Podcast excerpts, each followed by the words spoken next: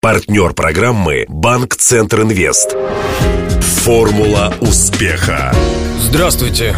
У микрофона Денис Малышев, и это программа «Формула успеха», подготовленная совместно с Ассоциацией выпускников ЮФУ к столетию вуза. Сегодняшний гость студии «Радио Ростова» председатель Донского отделения Союза художников России и член областной общественной палаты Олег Игнатов. В наступившем году исполнится 10 лет, как Олег Валентинович возглавляет местных живописцев. И, как я понял, на второй срок избрали его единогласно, что большая редкость в творческой среде. Впрочем, неудивительно, Игнатов буквально гипнотизирует своей бьющей через край энергией. Для справки. Олег Валентинович Игнатов, 50 лет. Родился в Ростове.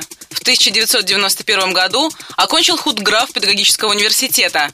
Первая персональная выставка в 1994 году принесла Игнатову признание и известность. В те же годы успешно совмещает творчество с коммерческой деятельностью. Был соучредителем одного из первых рекламных агентств в городе. В 2000-м внесен в единый рейтинг художников и мастеров 19-20 веков в категории живописцы графики. В начале нулевых отметился в театральной сценографии. По эскизам Игнатова созданы декорации к спектаклю Ростовского театра драмы «Судьба человека» по одноименному рассказу Михаила Шолохова. С 2005 года возглавляет Донское отделение Союза художников России. В 2010-м единогласно переизбран на второй срок. Преподает в Академии архитектуры и искусства ЮФУ, будучи доцентом кафедры живописи, графики и скульптуры.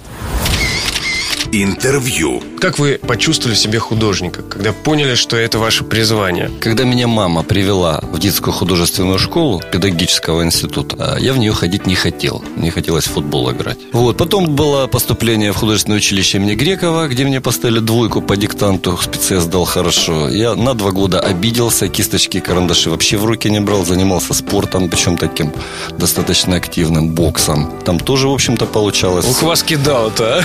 Ну, я еще хотел быть гидробиологом. После армии где-то часть родственников, армия как раз была по этому профилю, мне намекали, что неплохо бы поступить в Волгоградскую высшую следственную школу. Я бы туда поступил. Просто передумал, что называется, в последний день. Потом началась перестройка, появились новые интересы. Первых э, семь красавиц ну, помните, Примадонна, Донская красавица, Семья 2000. В общем-то, делал я в качестве бригадира.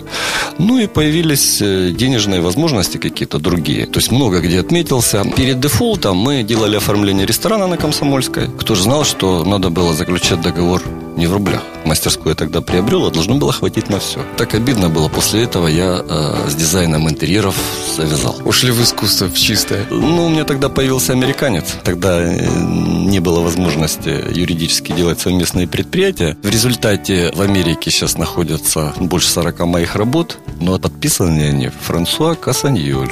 Это ваш творческий как псевдоним? Бы... Нет, это просто бизнесмен сюда приезжал как бы на пленэр в Россию рисовал, и после этого пленера уезжал в Америку со своими картинами. Он их у себя в коллекции держит, выставляет? Что? Это была как бы галерея у него. Не обидно, что все-таки ваши работы под чужим именем, и получается формально, юридически вы не можете претендовать на них, да? Да, и зачем? Ну вот когда учились на худграфе, вы четко знали, да, что будете художником? Я себя готовил, в общем-то, к дизайну. Модное-модное слово было Ну тогда. да, да, но сейчас модное продолжает почему-то быть. А художником я осознал себя после первой персональной выставки, которая получилась совершенно случайно.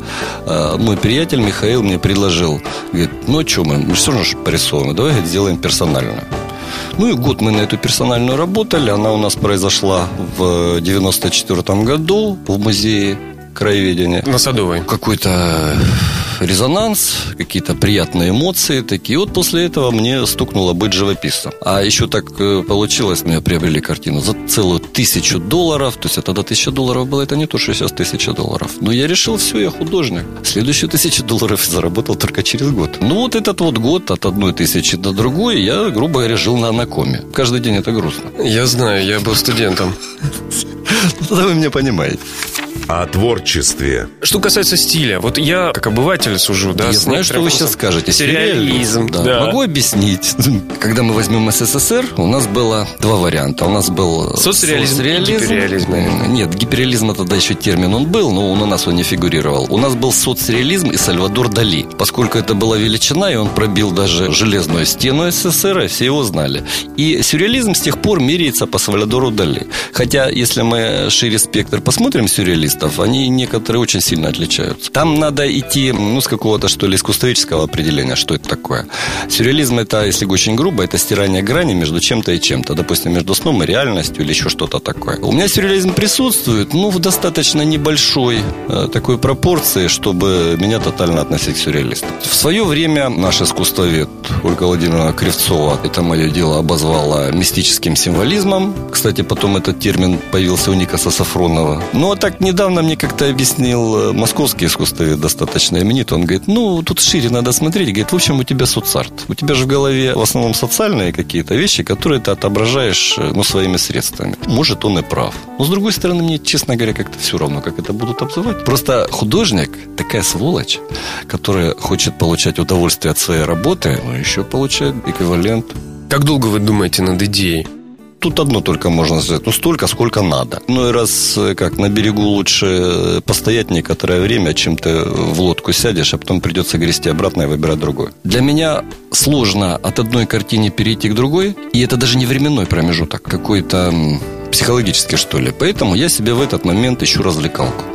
На лошадках покататься, серфинг, рыбалка. Просто выйти из этой ситуации, чтобы тебя выбросило. Масса всяких вариантов, там с парашюта прыгнул, ну что-то такое. Из экстремальных вариантов, допустим, у меня было такое. Я попросил своего приятеля побыть на операции. А что оперировали? Легкие, с выкусыванием ребер. Он сзади стоял с нашатырем, думал, меня рубанет. Удивился, что ничего не случилось, так посмотрел на меня. Говорит, ну, теперь в столовую? Я говорю, ну, пойдем в столовую. Поскольку у меня эта идея родилась в компании медиков, а они, видно, вспомнили фильм про Леонардо да Винчи, они, так тебе ж надо вот мышцы посмотреть, грубо говоря, извините, в морг. Я говорю, не-не-не-не, мне не это надо, я хочу почувствовать, что такое операция. Причем самое страшное даже не то было, что там внутри когда, а самое страшное был первый разрез.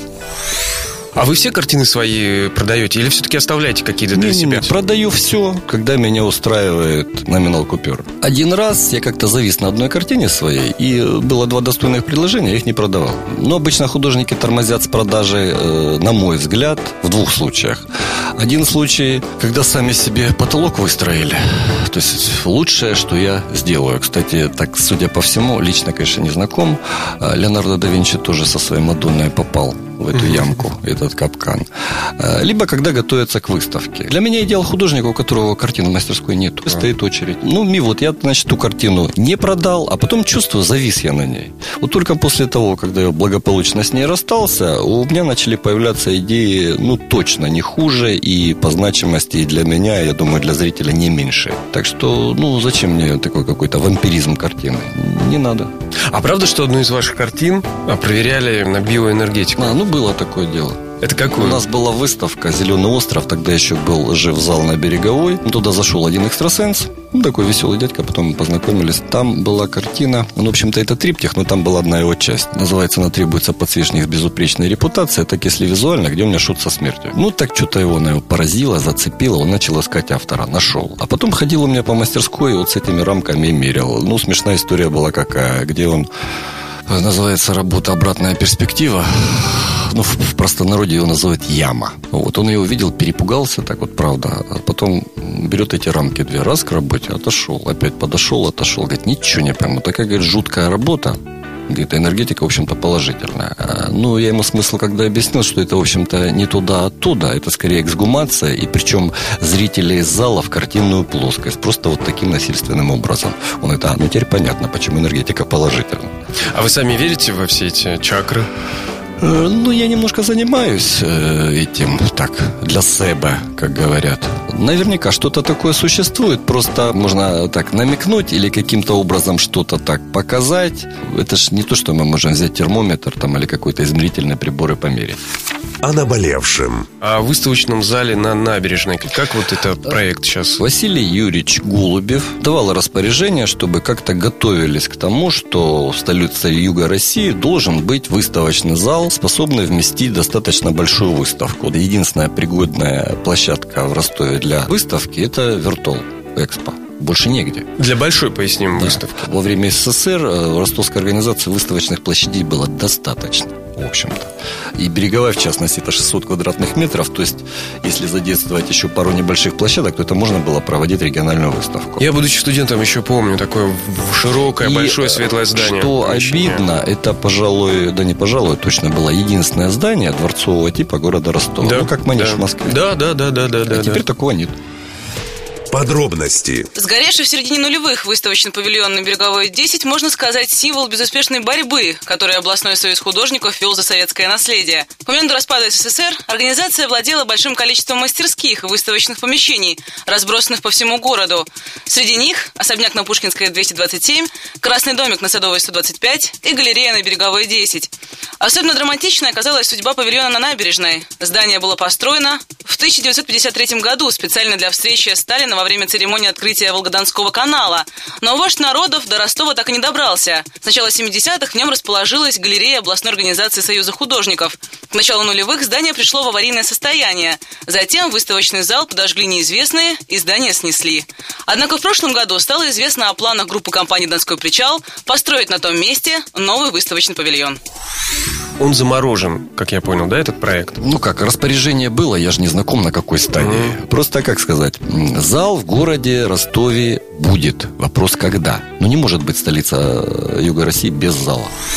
Программа называется «Формула успеха». Скажите, вот формула успеха современного востребованного художника. А я уже вам ее сказал. Когда в мастерской ни одной работы, а там стоит очередь и выхватывают у него сырые работы из-под кисти. По-художнически, визуально вы всю эту формулу изложили. Я прям так и вижу. А это даже не я придумал. Я чуть-чуть перефразировал то, что слышал. А сейчас вы как барон Мюнхгаузен, который никогда не врет. Э, хорошая фраза такая веселая была у Тарантино, когда ему задают вопрос, говорит, а правда ли, что вы иногда используете чужие идеи? Он говорит, не, гении чужие идеи не используют, ну их просто воруют. Сто лет ЮФУ. Хочется сказать много, но надо сказать главное. А давайте тогда очень коротко и студентам, и преподавателям, и администрации. Удачи! А ты вступил в ассоциацию выпускников ЮФУ? Звони прямо сейчас. 218 40 31. Напомню, героем сегодняшней программы «Формула успеха» стал выпускник худграфа педуниверситета, впоследствии ЮФУ, и председатель Донского отделения Союза художников России Олег Игнатов. Беседовал с ним Денис Малышев, помогали в создании программы Мария Погребняк и Александр Попов – до встречи завтра в это же время. Формула успеха. Партнер программы «Банк Центр Инвест». Ваш бизнес набирает обороты, проходит опасный поворот. Теперь нужно получить кредит и вырваться в лидеры. Пока конкуренты буксуют, воспользуйтесь кредитами банка Центр Инвест. Оперативные решения с учетом особенностей вашего бизнеса. Банк Центр Инвест ОАО КБ. Ускоряем ваш бизнес. Телефон 2 300 300.